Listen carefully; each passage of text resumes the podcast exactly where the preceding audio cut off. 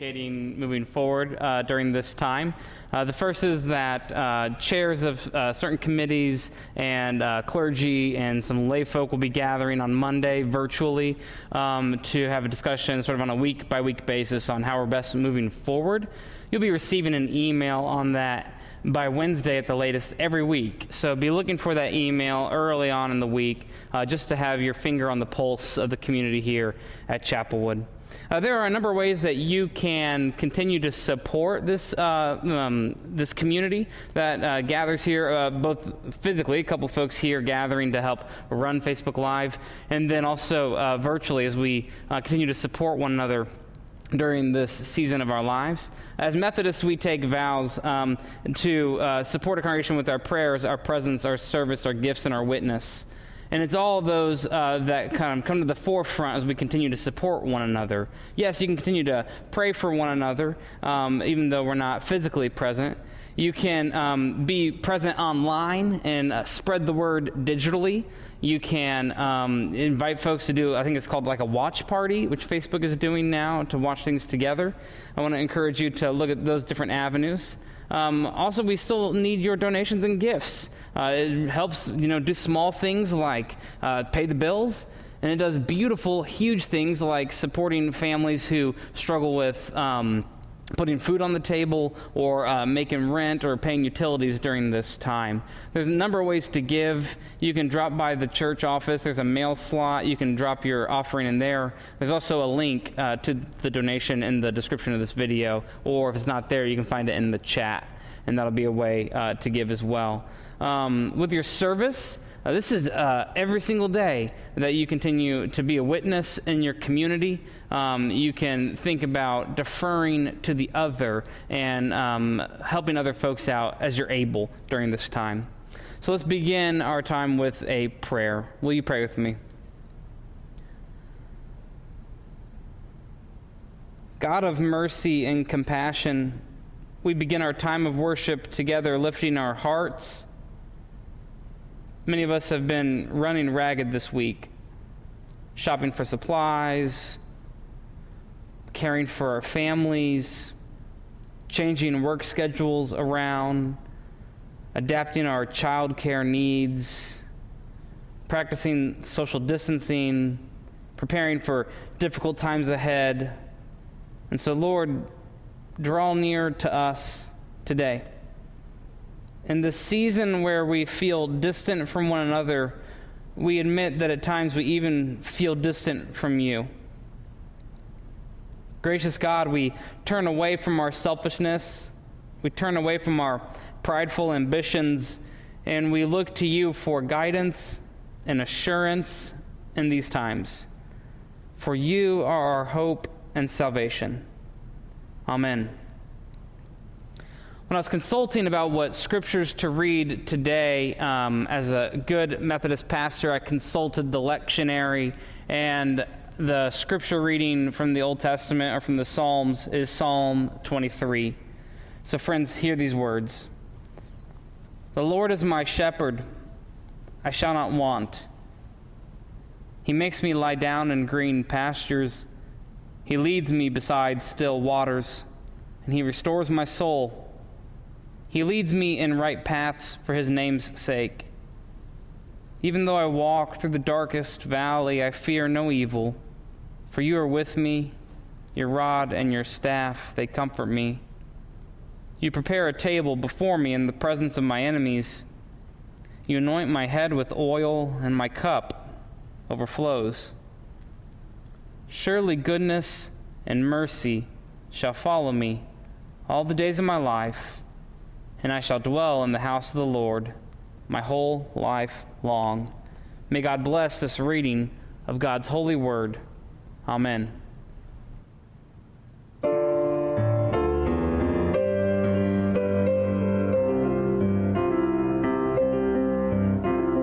Great is the Lord, He is holy and just.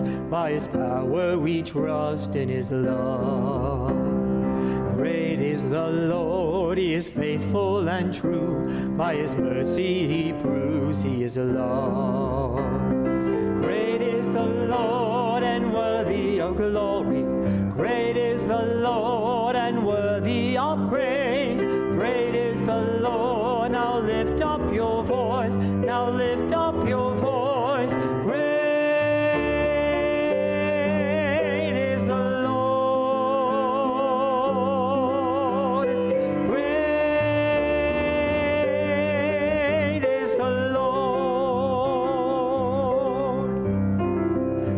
Great is the Lord, he is holy and just. By his power we trust in his love. Great is the Lord, he is faithful and true. By his mercy he proves he is love. Great are you, Lord, and worthy of glory. Great are you, Lord, and worthy of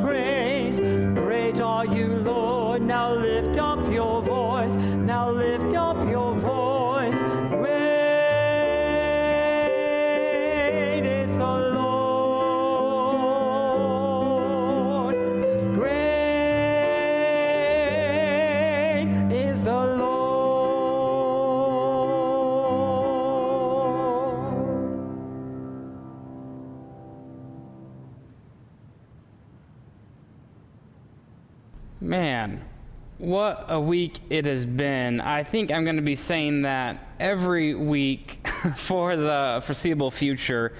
Like all of our church functions, all of our society functions, which are just so embodied, have uh, come to like a grinding halt. They've just dropped off. And I believe uh, everyone really is reeling from the change in our lives.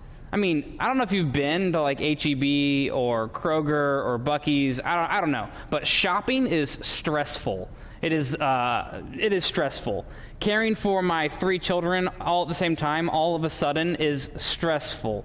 Trying to get work done at home with those three children under the age of six, kind of clawing for my attention, is stressful.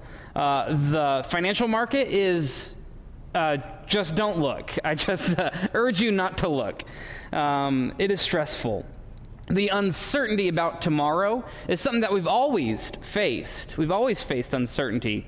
But the uncertainty about tomorrow in the midst of what's going on in our society right now is something that is new for all of us.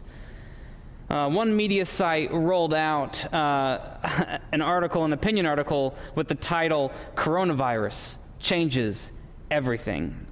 And for the most part, I really find myself nodding in agreement with what they're saying because when life's storms rear up, I find myself thinking, like, this changes everything. It changes how I interact with my peers. It changes how I interact with my family. It changes how I interact with my job. And I've been working at home uh, all week, which is a little change for me. And I, I gave the week off to a lot of the staff at Chapelwood, not out of some huge amount of generosity or because there was no work to be done, uh, more out of the mindset that you cannot minister to others if your own life is completely upside down. And so uh, our staff have been taking time to prepare, really, to hit the ground running this week to reach out and minister to folks in our community. During this week, I've been doing what many of you have been doing. I've been uh, preparing, shopping, working, balancing all of those things. And I've been thinking to myself, asking this question as I'm doing my grocery shopping or as I'm sort of organizing the pantry again um, man, what am I going to preach about on Sunday? Uh, because one class I didn't take in seminary was how to preach during a pandemic just didn't have it, was not an elective. They, they don't talk about it. So it's on the job training, and uh, it is an opportunity uh, to preach hope, I think. So, where do you turn? Where do you look? When life goes completely sideways, where is our hope? I've always been someone who likes to read. In particular, I remember being young and climbing underneath this buffet we had, and I would open up my third grade Bible and I would read these stories and they would just come alive for me. When I was a freshman in college, I uh, sat under uh, a mentor of mine. His name is Dave Smith. Dave, if you're watching, hello. Uh, and he would read huge portions of Scripture. And as he did that, it came alive in a different way. And I began to see things in the text that I had not seen before. So when I ask this question, where is our hope? I, I think of one thing, and that is the stories of Christ in the Gospels. And so I want to read from Mark chapter 4, but before that, I want to remind us a little bit about who Mark is and what he's writing and where you can find this story. Mark is one of the earliest gospels. It's one of the shortest gospels. It's about 16 chapters long, and it's found in the New Testament, which is that part right after the Old Testament. It's one of the four gospels Matthew, Mark, Luke, and John. And Mark shares a tradition with Matthew and Luke where they all draw from similar sources and stories. They're called the Synoptic Gospels, which means same. And so when we encounter Mark, it's a very fast paced gospel. Jesus is always on the move, always going somewhere. It's a relentless pursuit of the kingdom of God and a relentless onslaught of the coming of God to here and now in this place. So when we hear Jesus, uh, these stories of Jesus, they begin to sort of take shape. So hear these words from Mark chapter 4, verse 35. On that day, when evening had come, he said to them, Let us go across to the other side. And leaving the crowd behind, they took him with them in the boat, just as he was. Other boats were with him. A great windstorm arose, and the waves beat into the boat so that the boat was already being swamped. But he was in the stern, asleep on the cushion. And they woke him up and said to him, Teacher, do you not care that we are perishing? He woke up and rebuked the wind and said to the sea, Peace, be still. Then the wind ceased, and there was a dead calm. He said to them, Why are you afraid? Have you still no faith? And they were filled with great awe and said to one another, Who then is this that even the wind and the sea obey him? This is the word of God for us, the people of God. Thanks be to God. Man, if you look at this, verse by verse, things come alive. Jesus says, Let us cross over to the other side. They're going to just go to the other side of this body of water. Jesus has been preaching in uh, this area around the Sea of Galilee. He's been gathering disciples and he's been working miracles. He's beginning his ministry. And this is the first of multiple sea crossings in the life of Christ. And he leaves the crowd behind them and he gets in the boat and this is not a, a singular experience. He's not in self quarantine on the boat.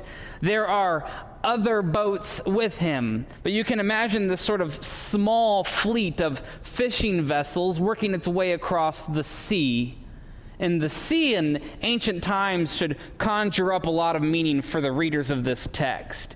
It's a place of huge uncertainty. Uh, when you would sail, you would stay near the coastline because that's how you could navigate. If you ever got out into, into open water where you couldn't see the coastline, you were good as gone. And they're moving across the Sea of Galilee together, trying to get to the other side.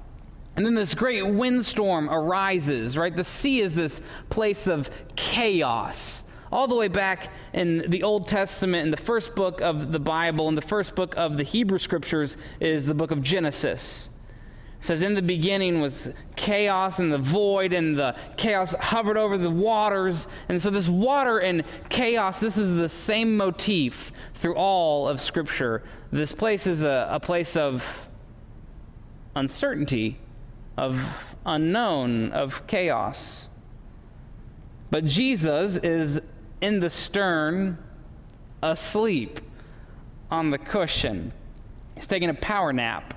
And I love that because if you look back into verse 35, it says they took him with him just as he was. Which raises this question like, well, how was Jesus? We like to think of Jesus as this guy who walked around in like a, a white robe with like a bu- uh, blue beauty pageant, like sash on and perfectly like coiffed hair. But like Jesus is earthy, there's physicality to him.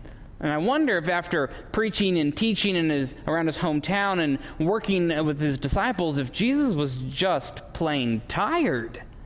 And so they take him, and he's tired. And so he falls asleep on the boat. He's sleeping there with a sort of calmness about him. And then the storm rolls in, which, if you've been to Israel and you've been uh, near the Sea of Galilee, uh, you know that this can happen at a moment's notice. If you live on the coastline, uh, if you live in Florida or anywhere in the Gulf Coast, you know that storms can roll in off the Gulf easily. This is a, a, a not a strange occurrence in ancient time and not a strange occurrence to maritime people. And then they are um, beginning to take on water. Maybe they're overloaded with people in the boat, but the boat is not really sufficiently made to weather this sort of storm. And so water begins sort of sloshing over the sides, and they're bailing it out. And, and then they begin to cry out, Teacher, do you not care that we're perishing? I don't know, as I look at the news these past few days, this phrase has been coming up in my mind over and over again. God, do you not care that we are perishing? Do you not care that we are perishing? And so Jesus wakes up from his power nap and he rebukes the wind and he says to the sea, Peace and be still.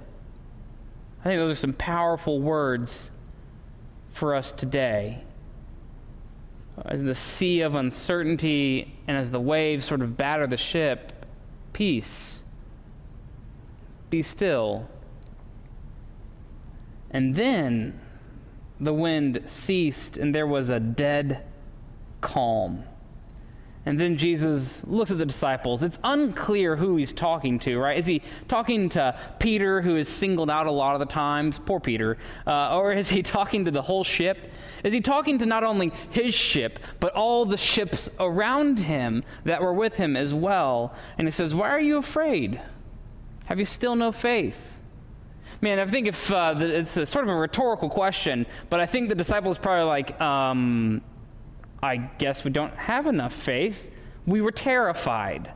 And this is a, a, a, rough question that they're given. They were filled with great awe, as anyone would be who witnessed this, and said to one another, Who then is this that even the wind and the sea obey him?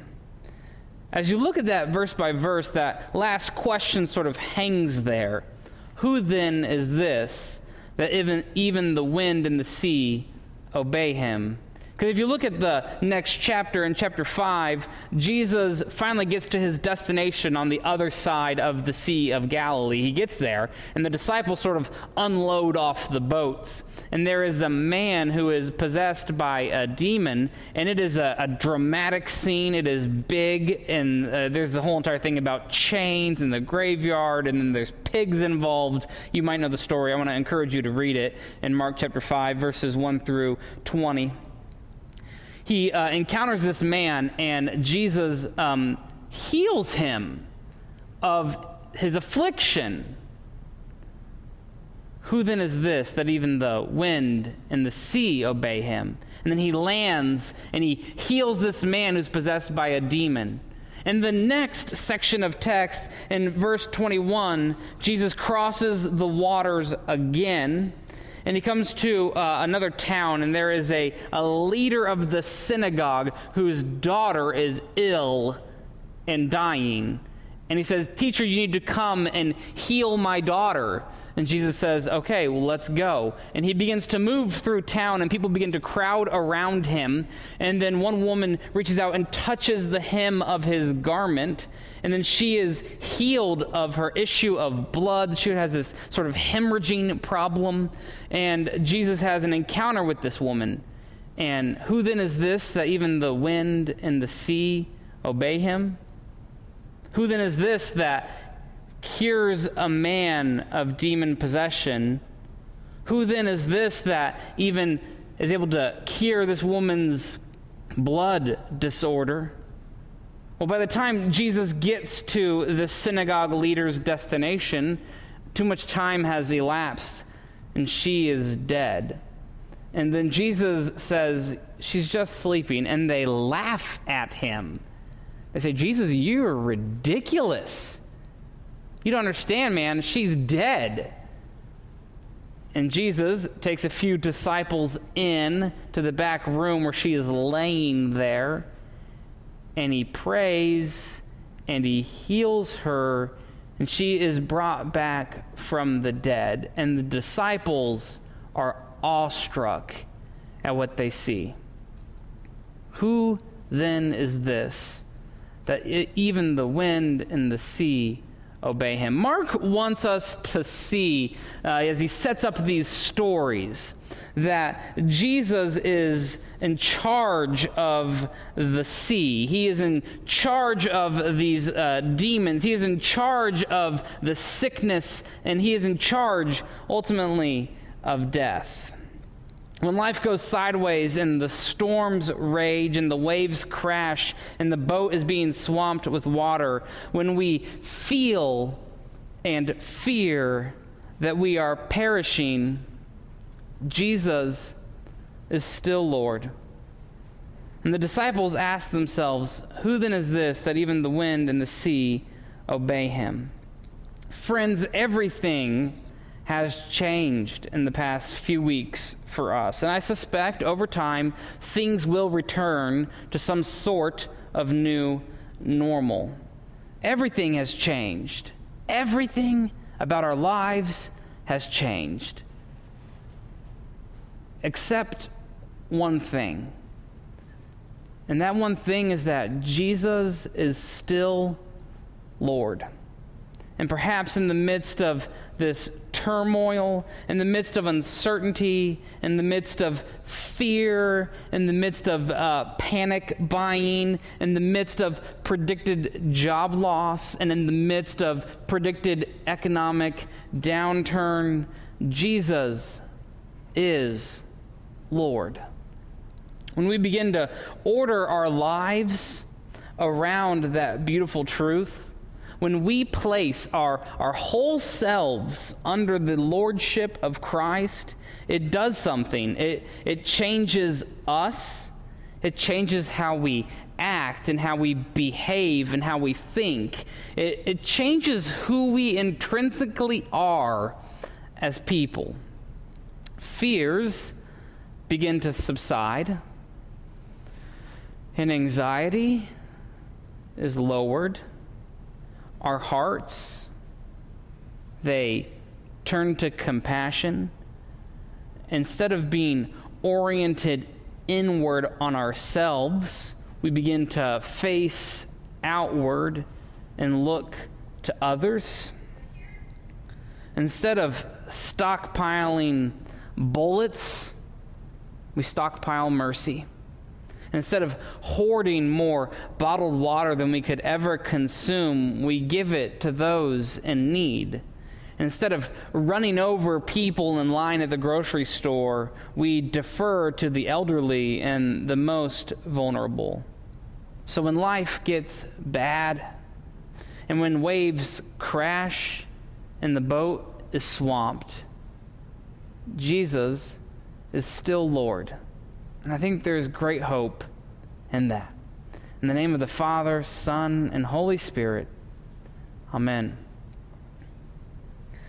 As we continue worshiping together, we come to a time of prayer together.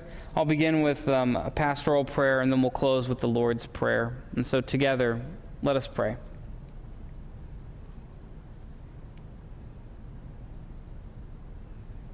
God of mercy and compassion, we just slow down this morning.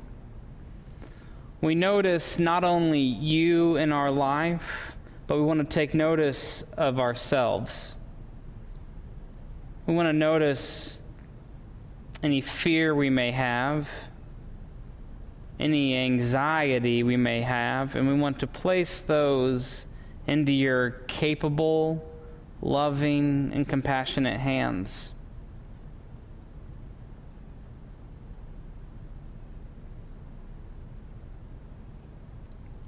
Lord, we know there are people already impacted by this disease, and there are people who are sheltering in place who are scared.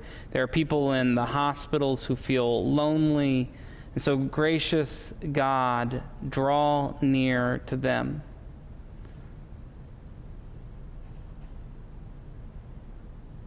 Lord, there are a number of things also that continue to weigh on us, weigh on our hearts, weigh on our minds, things that impact us deeply that are difficult to share when we don't have that day to day interaction with people, when we don't have that weekly worship service in a building, when we don't have a, a Sunday school or a small group that we can go to, when we are left at an arm's distance from people, we have a number of things that build up in us.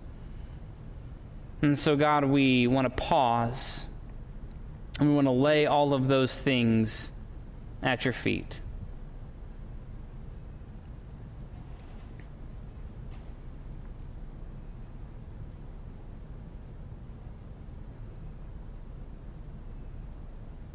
Gracious God, it's with the confidence of children boldly that we approach your throne saying together the prayer that you taught your disciples to pray, saying, Our Father, who art in heaven, hallowed be thy name. Thy kingdom come, thy will be done, on earth as it is in heaven. Give us this day our daily bread, and forgive us our trespasses, as we forgive those who trespass against us. And lead us not into temptation, but deliver us from evil.